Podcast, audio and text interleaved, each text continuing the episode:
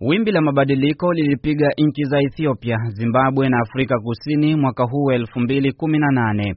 Hailemariam Desalegn alijiuzulu kama waziri mkuu wa Ethiopia baada ya maandamano ya raia waliopinga utawala wake na hata juhudi za kuweka hali ya dharura nchini mwake kwa muda wa miezi tisa kukosa kuzaa matunda.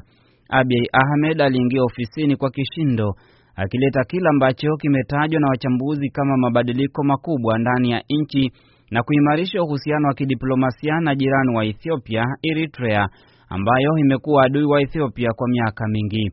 Afrika Kusini nayo ilishuhudia mabadiliko muda mfupi baada ya Ethiopia, Jacob Zuma baada ya kunusurika kura ya kutokuwa na imani naye bungeni mara kadhaa, hatimaye chama chake cha ANC kilimlazimisha kujiuzulu.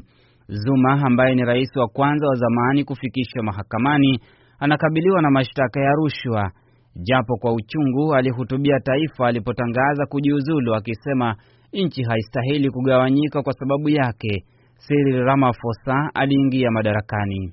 The ANC should never be divided in my name. I have therefore come to the decision to resign as president of the republic with immediate effect. Jirani wa Afrika Kusini ambaye ni Zimbabwe naye alishuhudia mabadiliko ya kihistoria.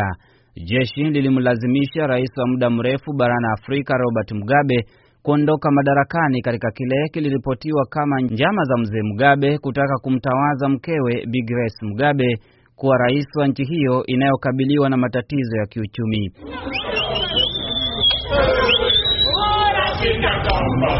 Emmerson Mnangagwa ambaye alikuwa naibu wa Mugabe alitawazwa na jeshi kuongoza nchi. Miezi michache baadaye alishinda uchaguzi ambao ulikumbwa na ripoti za udanganyifu wa hesabu ya kura, mpinzani mkuu wa chama cha Movement for Democratic Change Nelson Chamisa akidai kupokonywa ushindi. Wafuasi wa chama tawala cha Mnangagwa walisherehekea huku wafuasi wa upinzani walikuwa barabarani wakiandamana, polisi wakikabiliana nao. Vifo na majeruhi viliripotiwa.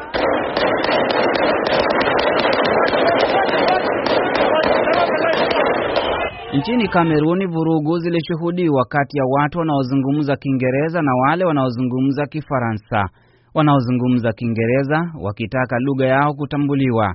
Jeshi lilitumia nguvu kumaliza machafuko, lakini hadi tunapomaliza mwaka jawabu halijapatikana. Rais Paul Biya mwenye umri wa miaka 85 alishinda muhula wa saba ofisini. Upinzani ukiongoza na Maurice Kamto ulisusia matokeo ya uchaguzi ukidai wizi wa kura, lakini bila ushahidi wowote. Maelfu ya raia wa Kamerun wamekimbilia Nigeria kufuatia kuongezeka kwa ghasia baada ya uchaguzi.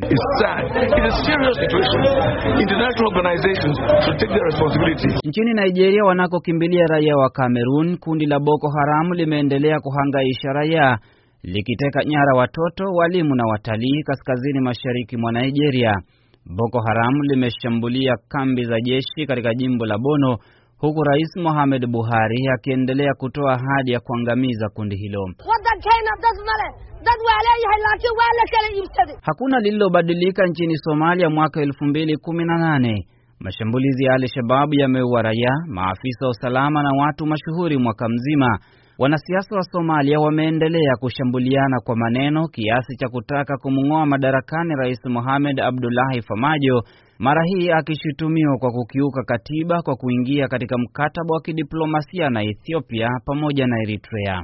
Nchini Uganda, mahakama ya kikatiba iliidhinisha mabadiliko ya katiba kuendeleza utawala wa Rais Yoweri Museveni mwenye umri wa miaka 74 japo umri wake unakumbwa na utata. Museveni mwenyewe akisema hajui mwaka aliyozaliwa. Wanasiasa wa upinzani pia walikuwa na mwaka mgumu, wakikamatwa na kufunguliwa mashtaka ya kutaka kuipindua serikali yake Museveni. Mbunge ambaye pia ni mwanamuziki Robert Chagulanyi maarufu Bobi Wine aligonga vichwa vya habari kote duniani baada ya utawala wa Museveni kumkamata na kumfungulia mashtaka ya kutaka kumpindua Museveni. Watu mashuhuri waliuawa Uganda, wakiwemo mbunge Ibrahimu Abiriga na kamanda wa polisi Mohammad Jirumira. When you speak you die. When you keep quiet you die.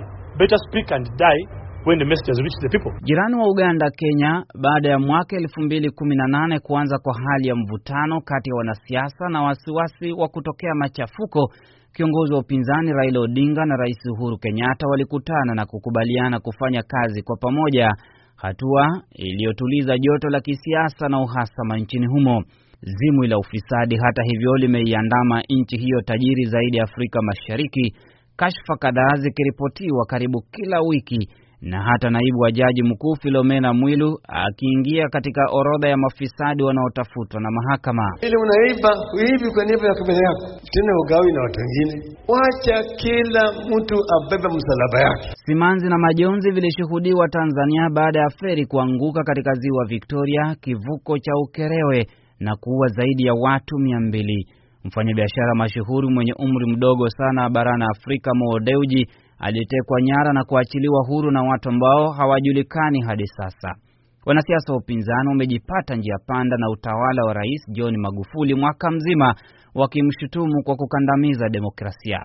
Usalama wa watu wa jinsia moja nchini Tanzania ni swala lililogonga vichwa vya habari baada ya mkuu wa mkoa wa Dar es Salaam Paul Makonda kutangaza msako mkubwa dhidi yao.